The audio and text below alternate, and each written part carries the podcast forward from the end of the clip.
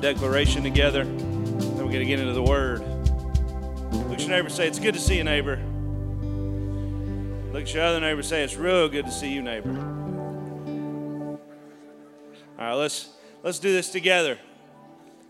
Lord, today by faith, we declare that we are walking in the manifestation season. As your faithful remnant, we will house your very presence. We are the righteousness of God in Christ Jesus, and He has delivered us from all of our troubles and fears. We are no longer victims, but we are victors in Christ. We will not be deceived by the lies of the enemy, but we will give health, healing, and wholeness to the hopeless and those in despair. We will live under your anointing and see the revealed purpose of Christ in each of our lives. We declare your everlasting word on earth as it is in heaven. Let us pray. Father, we thank you for this assembly of believers here tonight. And if there's anyone who doesn't know you, I pray that your words speak to them tonight, Lord Jesus. I pray you would use me to speak truth. And I pray the word goes out and does what you desire it to do. Lord Jesus, use me. Take over these few moments as we give them to you, and I give these moments to you. Now, worship and honor you, give you praise in Jesus' name. Amen. You may be seated here tonight.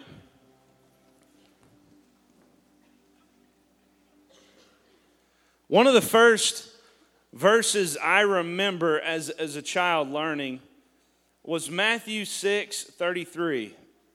It says, But seek first the kingdom of God and his righteousness, and all these things will be added unto you. That's one of the verses that sticks out to me from my childhood that I vividly remember memorizing and thinking about. I remember knowing this verse and seeing the importance of it, just knowing the fact that I have to put God first in my life. I learned that at a young age, that God must come before everything else. And I don't remember where I did this at either. I can't remember if it was in Sunday school or where it was, but I remember even as a young kid talking about a list, a list, a priority list per se.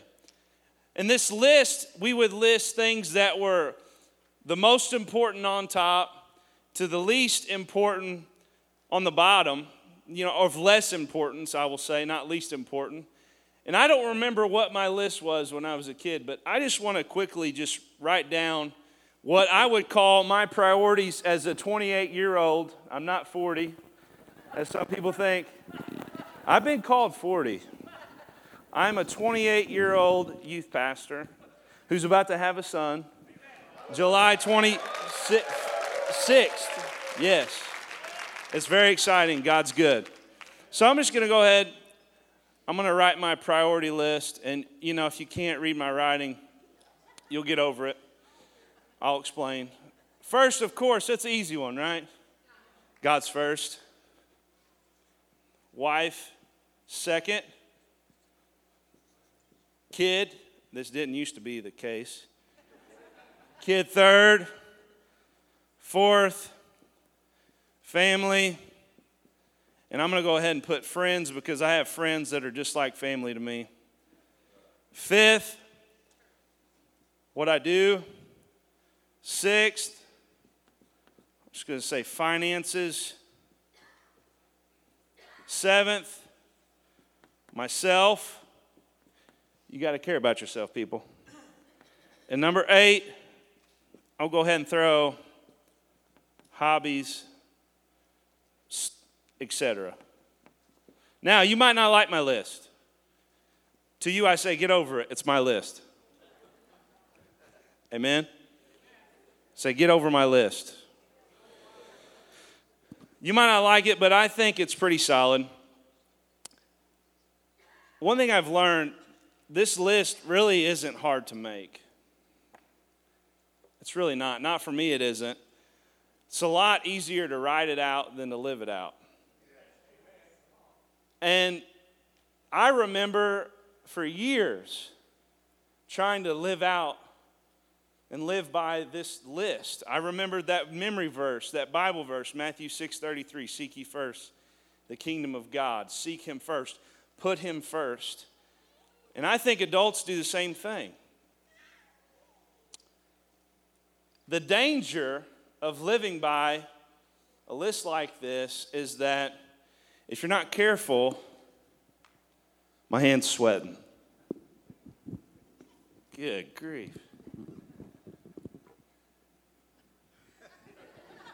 I, am not put. I need an adult. I need an adult. I need a senior citizen. Oh, good grief. The, the issue with living by a list like this is if you're not careful, these things on this list will just become check marks for you. Every week, every day. I, I talked to God this morning, check, moving on. I went to church the first day of the week, which is Sunday, check, moving on. It's time to move on. It's time to focus on my wife, my kid, my friends, my job, my finances. For the longest time, I lived like this. But what, what if I told you tonight that God doesn't want to be on the top of your list? What if I told you that? What if I told you this is really what God wants? That God doesn't want to be at the top of your list. God wants to be at the center. God wants to be at the center where your wife, your job, your kids, your friends, your family, even your hobbies, they all, you can read that, right? The board's wobbling. They all revolve around Him. How do we keep God first? It took me years to learn this. How do I put God first in my life? How do I seek Him first? I put Him at the center. I don't treat Him like a check mark. He is whom my life revolves around. Our lives are to revolve around God. That's how we put Him first.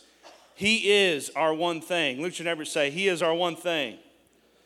He is our one thing. God is our one thing. I want to share from my heart tonight a message entitled One Thing.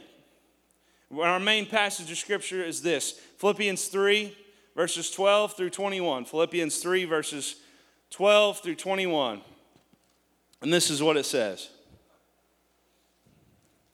Not that I already obtained this or am already perfect, but I press on to make it my own because Christ Jesus made me his own. Brothers, I do not consider that I have made it my own, but one thing I do, forgetting what lies behind and straining forward to what lies ahead, I press on toward the goal for the prize of the upper call of God in Christ Jesus. Let those of us who are mature think this way, and if anything you think otherwise, God will reveal that also to you. Only let us hold true to what we have attained. Brother, join in imitating me and keep your eyes on those who walk according to the example you have in us. For many of whom I have often told you, and now tell you, even with tears, walk as enemies of the cross. Their end is destruction, their God is their belly, and they glory in their shame with minds set on earthly things. But our citizenship is in heaven. And from it we await a Savior, the Lord Jesus Christ, who will transform our lowly body to be like his glorious body by the power that enables him even to subject all things to himself. Verse 13 and 14, once again. But one thing I do, forgetting what lies behind and straining forward to what lies ahead, I press on toward the goal for the prize of the upward call of God in Christ Jesus. I love how the NLT puts it in verse 13. But I focus on this one thing the goal, the one thing. I, Paul says, I live for this one thing. I set my focus on this one thing, and that one thing is a passionate pursuit of Jesus Christ. That is the one thing. That is what I'm chasing after. Philippians 3 10 and 11, to just go back a little bit. Paul says this that I may know him, Christ, the righteousness from God that depends on faith. Excuse me, that I may know him in the power of his, resurrection and may share his sufferings, becoming like him in his death, that by any means possible I may attain the resurrection from the dead. Paul says, I want to know him. Paul says, I want to know the power of his resurrection. Paul says, I want to share in his sufferings. Paul says, I want to become like him in his death, and I want to attain the resurrection from the dead. Paul says, Jesus is my one thing. And he is who I'm after, and I'm continually pressing on towards him because I have not arrived. I continue to press on toward the goal. And that's my first point of the night. The pursuit of one thing, the pursuit of Jesus, never stops. Paul lets us know in verse 12 I have not arrived. I am not made it yet. I am not where I need to be yet. If anyone had arrived, it was Paul. If you know, this is towards the end of Paul's life. He's in prison. This is towards the end of his life. This is one of his final writings.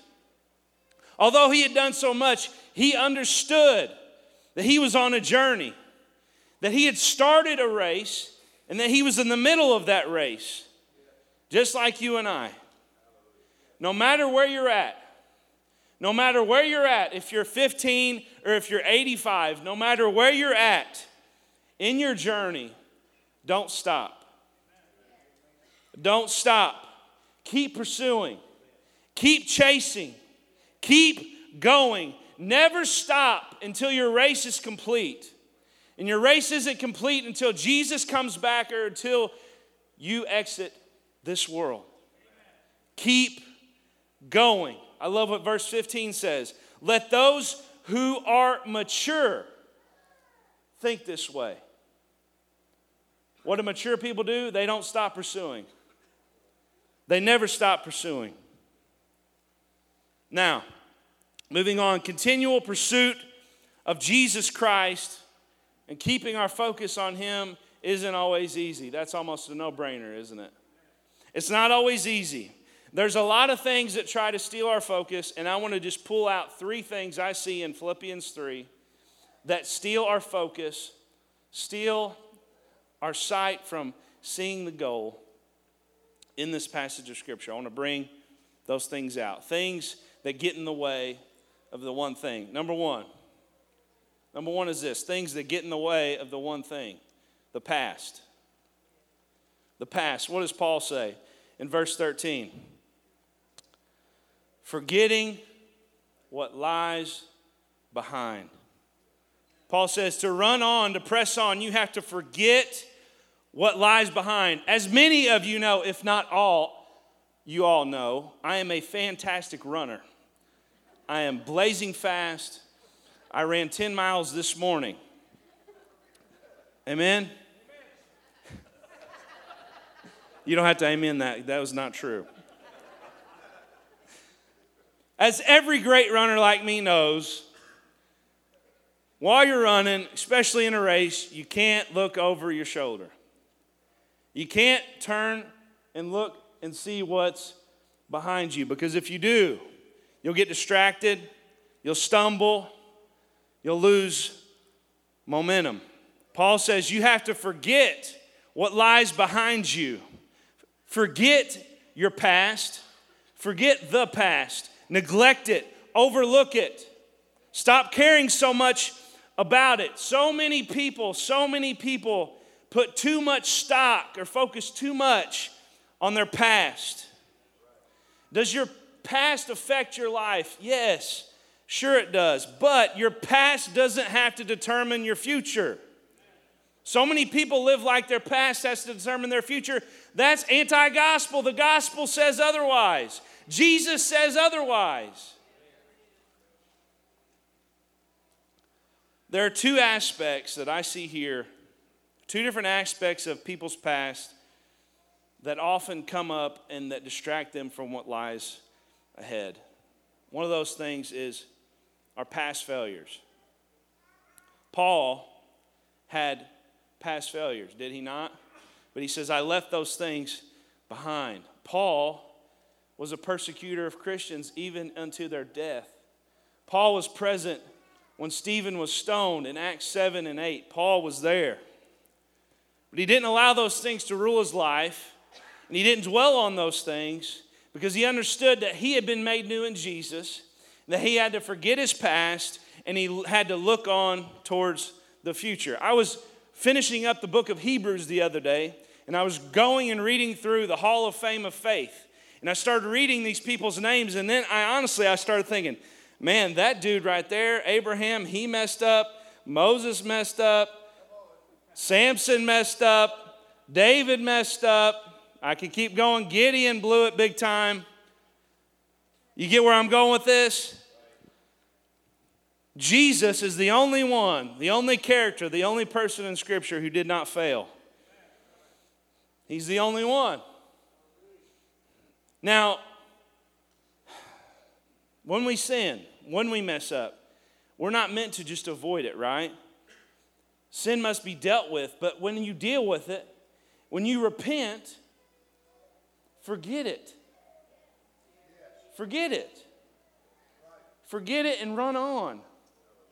Forget it and run on. That's the goodness of the gospel of Jesus, that He doesn't hold your past over your head. Don't let your past failures take your focus off of what lies ahead. If Paul wasn't careful, he also could have got caught up in his past achievements. Paul achieved a lot. Paul had done so much for the kingdom of God. He had built so many Jesus communities. He had done so much. He had preached so much. He had encouraged so much. He had seen harvest so much. But you never see his past victories bring up an excuse for him not to press on. Maybe you've had God do great things in your past. Don't let your past victories be an excuse for your complacency today. Don't get caught up in the success of your past. Constantly thinking about the good old days and the glory days. Anybody ever been to a high school reunion? I have not been to mine, I will admit. But you know, the stereotypical thing you think you see that guy and it's 20 years later and he comes in with his his uh, jacket on, he's got all the chevrons on it, you know, because he won all the stuff, or even the girl and they're talking about the good old days. Is it okay to think about the good old days? Yes, but some people never move past those good old days. Anybody see Napoleon Dynamite? What a movie. You got Uncle Rico. What's wrong with Uncle Rico? You need to go watch it. It changed your life. Uncle Rico stuck in the past. He lives in a van. He's making videos of himself throwing a football, talking about how he could throw a pigskin a quarter mile in high school and if coach would have put him in, they'd have been state champs, no doubt in his mind. Stuck in the glory days, stuck in the past. Let me say, God may have done, and I'm sure He has done great things in your past, but that does not compare to what lies ahead for you. The best is yet to come. Say that with me. The best is yet to come. The best is yet to come. Palace of Praise, we've seen amazing things take place. Great things have happened. I was not at Ninth and Cedar, but I hear the stories. But I want you to know those days were great. But I speak and believe the best is yet to come. If you believe the best is yet to come, when you give God some praise in Jesus' name.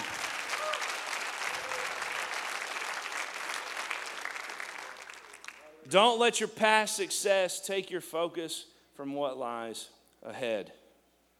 The next thing I want to cover that gets in the way of the one thing is this. And you might be wondering, where do you see this in the scripture? Well, there's two different places. One I'm about to tell you, and another one is, is not, depends on what commentary you read, and I'll get into that here in a little bit. Number two is this legalism. Legalism. Let me explain. Paul had once lived a life centered around following rules. And he was really, really good at it. Early in chapter 3, go read it for yourself. Paul talks about how great he was. He was circumcised on the eighth day. He was of the tribe of Benjamin. He was a Hebrew of Hebrews. He was blameless. He called himself blameless under the law. He was a Pharisee. He was a Pharisee. What are Pharisees known for? Strict observance of the law, traditional and written law. And if you've read the Gospels, you see Jesus talk to these people, these group of people, all throughout the Gospels, saying different things, speaking different things. And in Matthew 15, he says this, just to summarize what he said. Go read this for yourself. This is what he said about Pharisees. He said, They honor me with their lips, they honor me with their outward actions, but their hearts are far from me. They're no different than anyone else on the inside. And in vain they do worship me. In vain they worship me. What does that mean? Their worship of me produces nothing, it's useless. All of the rule following failed to bring about righteousness. Verse 9, Philippians 3 says that righteousness comes solely through faith in Jesus. Here's the thing I talked to my kids about this a few weeks ago. We live in the Bible Belt, that's where we live. And from living here all my life, and from the research I've done, it seems that there are a lot of people in the Bible Belt, and that does not mean all. This is not a blanket statement. I'm just making a statement that I've seen this a lot, and statistics show this to be true. There are a lot of people who profess to be a Christian but they're just like the Pharisees in Scripture. They're just law followers. They're just people with good morals. I call it Southern saved. That's my own slang term for it. What does Southern saved mean? Faithful church attenders, you pray before your meal, lots of lip service, no heart change. The Bible Belt is full of legalism and it's full of moralism. What is moralism? It says, be good and work harder. Legalism is dependent on dependence on moral law rather than religious faith. That's not the gospel, is it?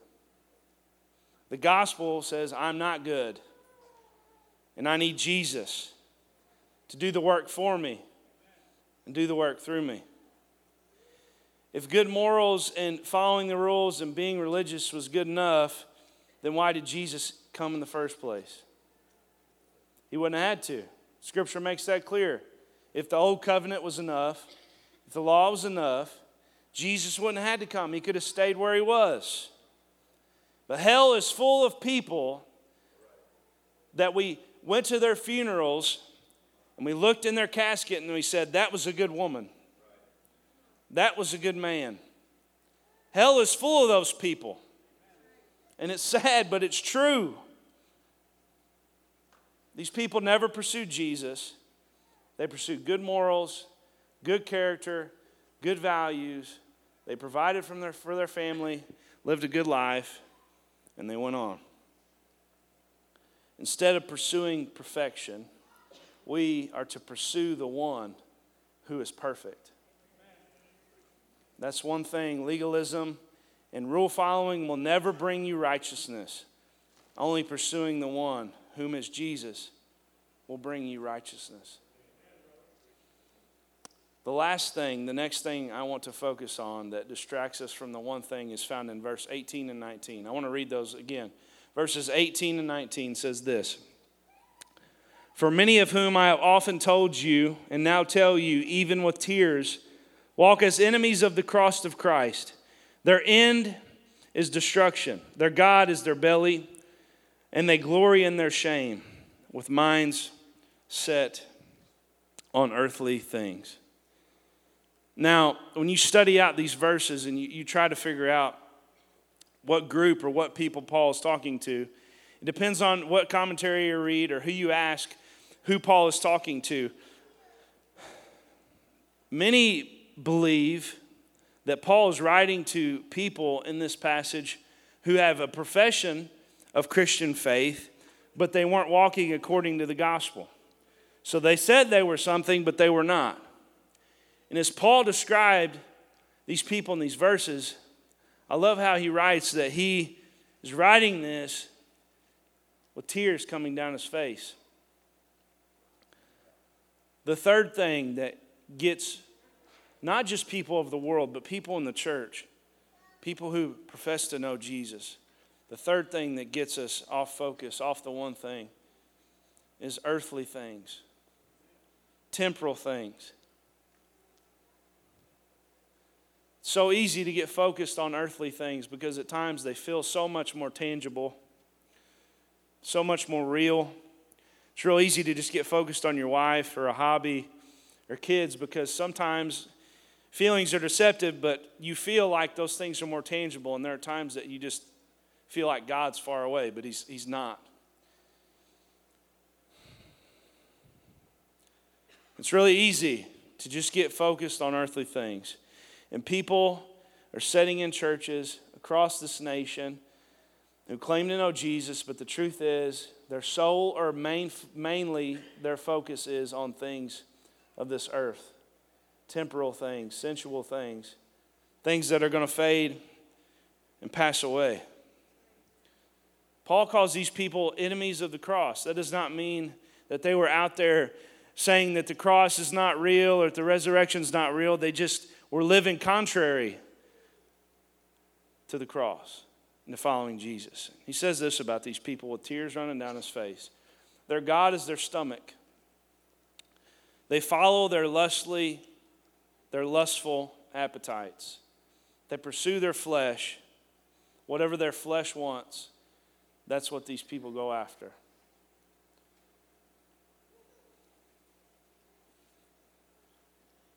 Been guilty of that. He says this next. They glory in their shame. When I read that, that just popped out to me. They glory in their shame. They show off things they should be ashamed of. There are things that to me, living in the Bible Belt, are obvious you should be ashamed of. You don't go around bragging about adultery. You don't go around bragging about lying or stealing. But what about those things that aren't so obvious? What about the things that you glorify and give praise to without shame? Like a promotion at work, or winning something, whether it be a contest or a championship. What if those things you give so much glory and brag about, what if those are things you should be ashamed of. And you might be saying, why should be ashamed of that? Is winning things shameful? No. Should be ashamed of being a winner? No. But what did this cost you? As Paul wrote that, I can see the tears coming down his face, and I sat and I thought about these people who, who just, they're so happy about the wrong things. It's, it's, it's okay to be happy about this, but what did it cost you? Was this what your life revolved around to win? Is this what you put all your time, your money, your effort doing? Is this really, when you examine yourself, is this what your life revolved around? Getting that promotion, getting what you want, winning. Sometimes I wonder if the things we give glory to, if God sits in heaven and looks and says, You should be ashamed of that. That had all your focus, that had all your attention.